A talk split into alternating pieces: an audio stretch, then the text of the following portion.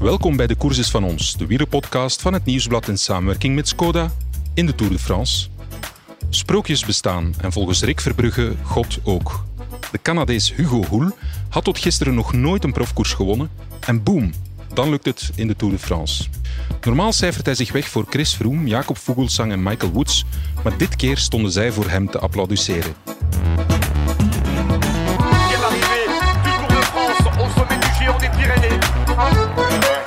Bien, qui a l'air... 200 mètres de l'arrivée, Pilot en tête Énorme, énorme ce qu'il a été capable de réaliser. Victoire d'étape, une magnifique victoire d'étape, la troisième de sa carrière. Hugo wees in Foix naar de hemel, naar zijn broer, waarmee hij als tiener altijd naar de Tour de France keek. Pierrick Hoel ging in de kerstperiode van 2012 joggen, maar hij kwam niet terug. Hugo ging op zoek naar zijn broer en vond hem op de weg, aangereden en levensloos, zonder chauffeur in de buurt. Hugo en zijn broer deden alles samen. Ze leefden op een afgelegen plek in Quebec en de Tour de France was jaarlijks een welgekomen afleiding. Samen deden ze triathlon en Hugo maakte de overstap naar wielrennen. Hij werd prof, uitgerekend toen Pierrick stierf. De dood van Pierrick woog aanvankelijk op hem. Zijn broer zou zo graag aan zijn zijde naar Frankrijk gereisd zijn om de Tour van dichtbij te beleven. Het knaagde. Maar gaandeweg is Hugo Hoel het als een motivatie gaan gebruiken. Hij stond in Kopenhagen voor de vierde keer aan de start van de Tour en in zijn achterhoofd zat zoals de voorgaande jaren die ene droom. Een etappe winnen voor zijn broer. Hugo Hoel wist aansluiting te vinden bij een groep met ploegmakker en kopman Michael Woods. Met nog 38,5 kilometer te gaan plaatste hij de demarrage van zijn leven. Die waarmee hij zijn grote droom zou realiseren. Hij reed de tijdrit van zijn leven en kwam met 31 seconden voorsprong aan op de top van de Muur de Péguerre. Het bleek voldoende. Achter Hoel werd ploegmakker en vriend Michael Woods derde. Maar voor één keer stonden alle schijnwerpers op Hugo Hoel zelf. Twaalf jaar had hij naar eigen zeggen gewacht op deze zege. Bij de bus van Israel Premier Tech liepen de emoties hoog op. Zelfs Chris Froome, viervoudig eindwinnaar van de Tour de France en zevenvoudig etappenwinnaar, wist met zijn blijdschap geen blijf. Hij gunde het de altijd loyale Hugo zo hard. Yeah, amazing day for the team. Uh, I mean, getting getting one Tour de France win earlier on uh, in this race with uh, Simon Clark on the cobbled stage was was massive for us. Now to to be sitting with with another stage win. Um, yeah, I'm speechless. I mean, couldn't couldn't ask for much more right now. This this is probably the biggest day in Hugo's career. So um, yeah, we're definitely going to have something to celebrate tonight. Hugo's uh, an amazing teammate. Selfless, absolutely selfless. Uh, never, nothing's ever too much for him. He's always up for up for anything. Um, he's he's tough, tough guy. Just amazing to see someone like him as well, who's normally giving 100% for for his team leaders and his teammates around him. Uh, to, to have had the chance today to have uh, gone for it. I mean, anyone looking at that breakaway would have uh, would have would have said Woodsy was probably our our best chance of winning the stage, especially on such a mountainous stage. But Hugo getting that gap and then going solo there. Um, I mean, he's a, he's a, he's an amazing time trialist, so he managed to hold on to it. So he 100% deserves that win. De informatie over de wegen en de wind die Hoel in zijn oortje doorkreeg, kwamen van een Belg. Rick Verbrugge reed vooruit met een ploegleidersauto en gaf alle informatie door aan de andere ploegleiders. Verbrugge werkt sinds oktober 2020 als sportmanager voor Israël Startup Nation Premier Tech. Hij is naast ploegleider ook de verbindingsman tussen het management en de ploegleiding. De ploeg kende tot dusver een moeilijk seizoen, maar met twee etappezeges in de Tour is dat ruimschoots rechtgezet. Simon Clark won ook al de kasseirit. We spraken dus met een tevreden en openhartige Verbrugge. Rick Verbrugge, ja, tweede ritwinst in deze Tour. Amai, wat een succes. Ja, is mooi. Uh, tuurlijk, ja, we zijn hier na naartoe gekomen zonder echt... Zonder sprinter of uh, echt een heel offensieve ploeg. Een sterke ploeg op papier. Uh, voor ritwinst te gaan. Maar als je er dan twee gaat halen, is dat wel fantastisch. Dus nee, zeker is vandaag een opsteken. Hugo is echt een... Ja, dat is, dat is, een, dat is een echt een teamplayer. En als je dan zo op die manier kunt winnen vandaag... we hadden meer ons zinnen gezet op Woods vandaag. Maar ja, ze zijn alle twee in de ontsnapping. En, uh, en je ziet wel, in, in een Tour moet je opportunist zijn. En uh, uiteraard moet je een goede conditie hebben. En dat had Hugo wel. Maar uh, ja, het is mooi om te zien. Heb je er zicht op? Hoe is het precies tot stand gekomen dat ze beide vooraan zaten? nee, ik had niet echt, want ik zat vooraan in de koers voor de verkenning van het parcours. En daarna ben ik terug in een auto gesprongen achteraf. Maar Nee, ik weet niet hoe dat juist gebeurd is, maar ja, direct een grote groep dat wegrijdt en uh, we hadden er twee mee en dat was wel belangrijk. De bedoeling was van vandaag van zoveel mogelijk mee te zitten.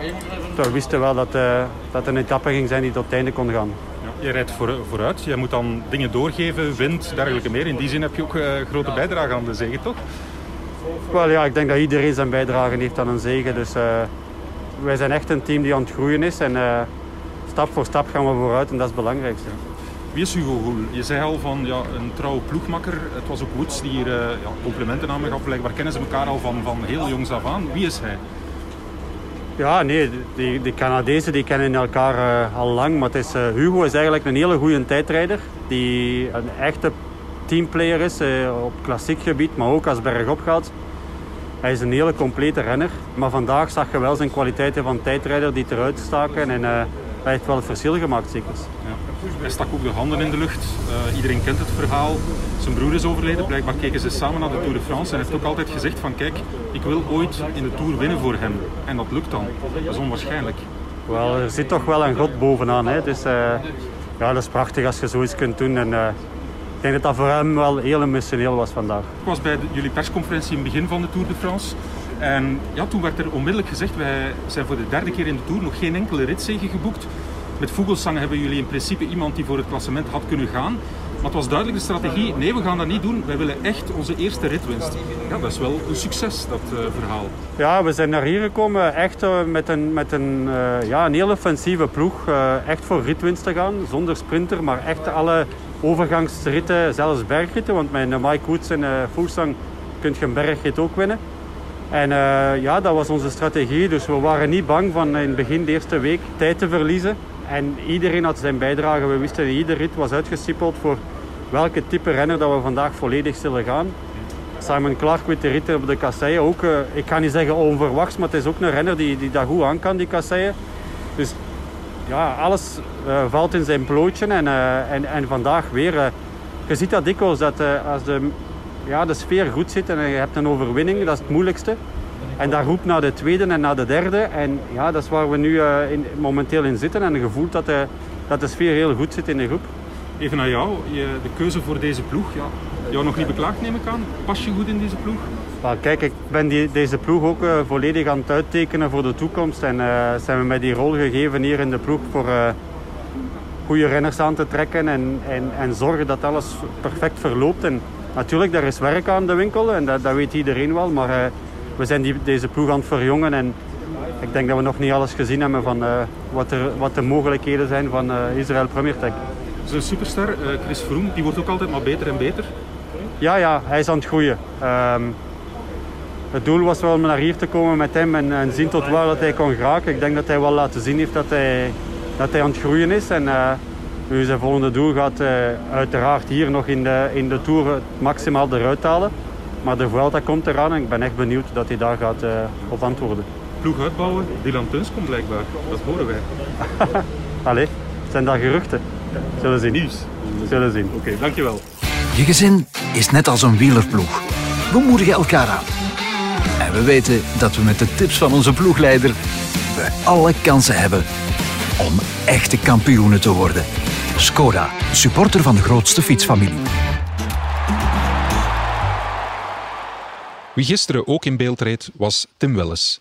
Hij zat samen met ploegmakker Philippe Gilbert in de vlucht van de dag. Maar op de voorlaatste klim, de Port de Lers, moest hij afhaken. Bij de start polste ik bij Welles naar het verschil tussen de Alpen en de Pyreneeën. Maar onvermijdelijk kwamen ook zijn plannen al ter sprake. Hij zei toen voor mijn microfoon dat hij absoluut mee wilde zijn in de vlucht van de dag. Tim Welles, ja, je hebt al uh, over beide bergketens heel veel kilometers gereden. De Alpen en de Pyreneeën, valt daar een verschil aan op te merken?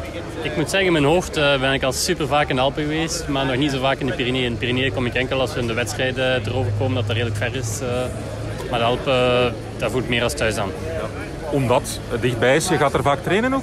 Nee, omdat ik al vaak stage heb gedaan, inderdaad. Um, en de Pyreneeën, ik zeg het, uh, voor een heel aantal renners zijn de Pyreneeën veel uh, dichter. Zoals al die renners die in Andorra wonen, die kennen de Pyreneeën als een broekzak. Uh, maar voor mij is dat bij de Alpen.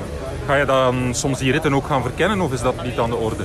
Nee, voor mij is dat niet aan de orde. Ik denk als je echt zo'n algemeen klassement uh, nastreeft, dat het wel handig is voor uh, al die bergen te kennen en in detail te bekijken. Maar ik heb er nog geen nood aan gehad om die te verkennen.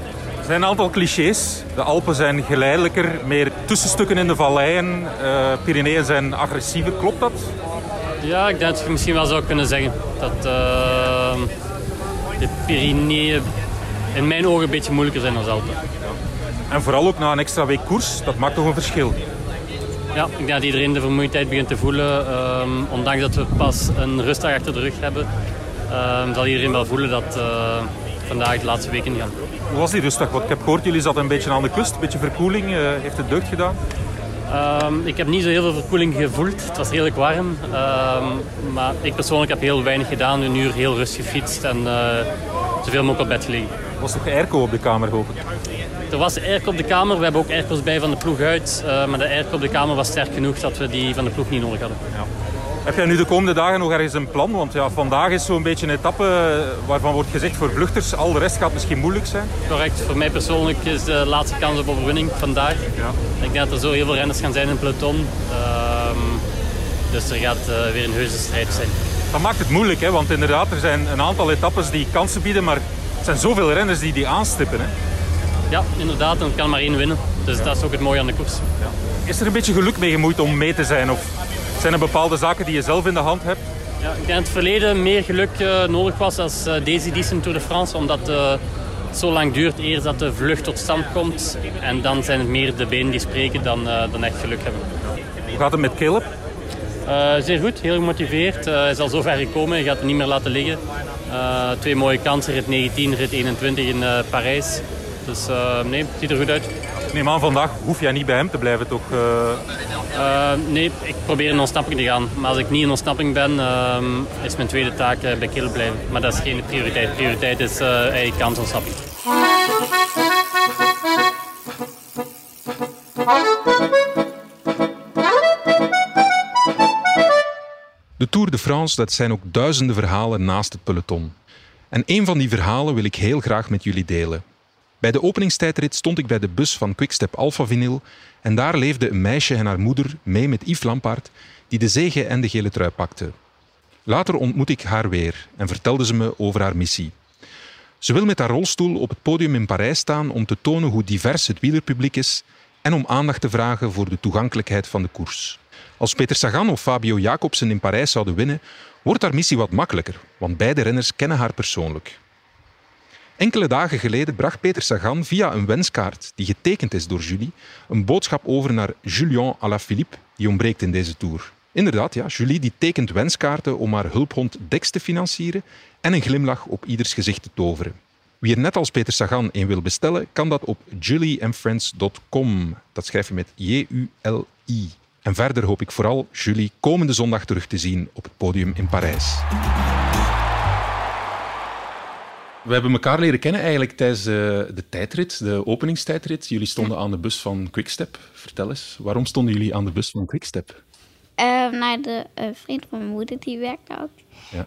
En ja, we, ja, we houden erg van de tour. En ja, we gingen daar vooral ook omdat we daar lekker door zaten, gingen daar zitten en om alle renners aan te moedigen. Ja. En ja, ik heb ook een missie. Ehm, om iets te veranderen bij de Tour. Ja, dat moet je eens uitleggen, want ja, uiteraard, onze luisteraars kunnen dat niet zien, maar je zit in een rolstoel. Ja, ja, ik zit in een rolstoel. En daar heeft jouw missie iets mee te maken. En je wil eigenlijk ook wel een, een, een soort van boodschap of een soort van awareness uh, creëren. Leg eens uit. Um, ja, ik, mijn, ja, ik heb een soort doel voor mezelf. Ik wil heel graag op het podium in Parijs komen. Ja? Omdat ik heb nog nooit iemand in de rolstoel op het podium gezien. Ja. En ja, ik, we zijn al een paar keer nu bij de tour geweest. En ik heb nog nooit iets van rolstoelplaatsen gevonden of zo. Of dat het gewoon iets meer toegankelijker wordt. Ja. Dat is heel vreemd, hè? want bij wielrennen denken we net van ja, de meest toegankelijke sport, het is aaibaar, de renners zijn aanraakbaar. Ja. En ik was er me niet bewust van, maar je, je sprak er mij op aan van ja, voor mensen in een rolstoel is het net, net heel moeilijk. Leg eens uit wat, wat de, moeilijkheid om, om de koers te volgen, wat jij probeert te doen. Ja, ja. Je hebt zeg maar wij, we kennen wel veel mensen in het peloton, maar ik denk dan ook altijd, niet iedereen kent zoveel mensen. Dus ja, Om een voorbeeld te noemen, gisteren bij de start, uh, dan uh, moet je van de ene stoep naar de andere stoep. Maar de, de dranghekken van het paddock staan zo ongunstig um, dat je er dan niet doorkomt. En dan moet je drie keer iemand vragen en dan worden de hekken opzij gezet. Maar op het moment dat je dan vervolgens weer terug wil, moet je dan weer vragen en dan zijn ze bezig. En dat zijn ja, gebruikelijke dingen voor jullie, maar uh, ja, ik denk dat het heel demotiverend werkt als je daar voor de vierde keer staat. keer. Um, en volgens mij met een paar kleine aanpassingen um, zou ook voor rolstoelrijders de Tour of grote wielevents ook barrièrevrij ja. kunnen zijn. Um, ja. ja. En jullie hebben de missie om dat eigenlijk in de aandacht te brengen, om misschien op het podium in Parijs te raken. Maar jullie zijn er echt concreet mee bezig. Hè? Het is niet zomaar, uh, er worden lijntjes uitgelegd en leg eens uit. Ja, nou, we, ik, heb al, ik heb een filmpje gemaakt voor Prudhomme. En dat ga ik nog naar hem sturen, zeg maar ook. Het is gewoon om een, om een statement te maken en om ook te laten ja. zien dat, dat, um, dat met, met een man en een vrouw op het podium hebben, vind ik dat de tourorganisatie al een stap heeft gemaakt. Ja. Um, alleen het zou zo mooi zijn als, als tour ook inclusief is. Uh, ik denk niet dat de tour ooit voor handbikers uh, zal zijn, maar um, het zou zo mooi zijn als mensen zonder heel veel toestanden een tour kunnen uh, genieten. Ja. En um, ja, wat is er mooier als je op het podium staat in een rolstoel en um, daar kan laten zien dat, dat, dat het, het mogelijk is. Ja. ja. Jullie, je vertelde mij, er is misschien een makkelijker manier om op het podium te raken. Uh, stel dat Fabio Jacobsen wint, dan, dan moet het makkelijker lukken misschien wel. Hè? Ja, ja. Die de, kent jou, hè? Ja, ja we kennen... Uh, zeker omdat mama haar partner bij Quickstep Alpha werkt, kennen we al best veel mensen daar. Ja. En uh, met Fabio hebben we wel, wel goed contact. Ja. Ja, we hebben in Kopen waren we ook bij het trainingskamp en zo. Dus. Ja. Okay. Ja, en mocht Fabian, ons voorkeur gaat natuurlijk uit naar Fabian, maar mocht Petersen kan op de Champs-Élysées winnen, dan weet ik wel heel oh. zeker dat hij die ook meeneemt op de podium. Ja, oké. Okay. Dus Fabio Jacobsen of Peter Sagan, maar liefst ja. toch Fabio Jacobsen. ja, liefste. Ja. Zeg, de renners kennen jou heel goed blijkbaar, want op jouw rolstoel staan hier tal van handtekeningen. Leg eens uit, welke handtekeningen staan er allemaal op? Ja, ik heb uh, voor Fabio, heb ik uh, Fabio Jacobsen, en van uh, Julia Alaphilippe, Pieter Serie, Stijn Stils. Ja. En, oh ja, Mark Cavendish. Oh, Mark Cavendish, ja, toch niet de minste, hè? Nee. Het is de laatste rit die jullie nu voorlopig zullen volgen in ja. de Tour. Er zijn ja. misschien plannen, maar ik hoop vooral dat ik jullie in Parijs zie. Ja. En jullie op het podium, dat zou ja. fantastisch zijn, hè? Ja, ja, ik hoop zeker, ja, ik hoop heel erg dat het gaat lukken. Ja, wij duimen met jou mee. Ja.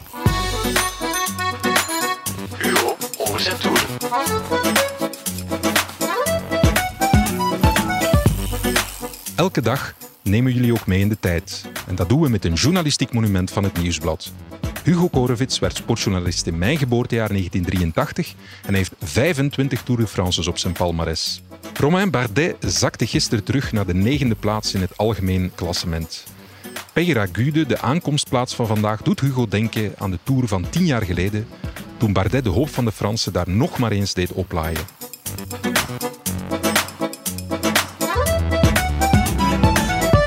Peyragude is zo eigenlijk ook een van de nieuwkomers in de Tour de France. De eerste keer pas aangedaan in 2012, denk ik, uh, toen Valverde won.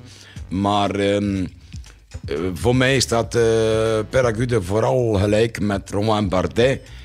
Ik denk in 2017 dat Romain Bardet daar gewoon op de super steile aankomst van Peyragudes uit het niets komt dus de etappe wint en dat Froome daar in de hele trui leidt. En op dat moment uh, ging er een golf van enthousiasme door Frankrijk. Waarom? Omdat uh, Romain Bardet, de man die uh, net als Thibaut Pinot Bernard Hinault zou opvolgen als tourwinnaar, daar leek op te staan. Maar helaas, op Peragudes had hij zijn zwaarste pijl verschoten en nadien zakte hij opnieuw weg in het klassement. We zijn aan het einde gekomen van deze podcast. Vandaag maken we ons op voor de eerste van twee zinderende Pyrenee-ritten met aankomst bergop. Tadej Pogacar deelde gisteren al een paar prikken uit, maar de rit was niet zwaar genoeg. Vandaag is dat anders. De eerste 50 kilometer is nog vlak, maar vanaf dan stopt het niet meer met klimmen en dalen. De slotklim naar Peragude wordt 8 kilometer afzien voor de renners. Genieten voor ons. Reken maar dat Tadej met het mes tussen de tanden zal koersen. Morgen zijn we er weer vanaf 7 uur s ochtends met dank aan Skoda. Tot dan!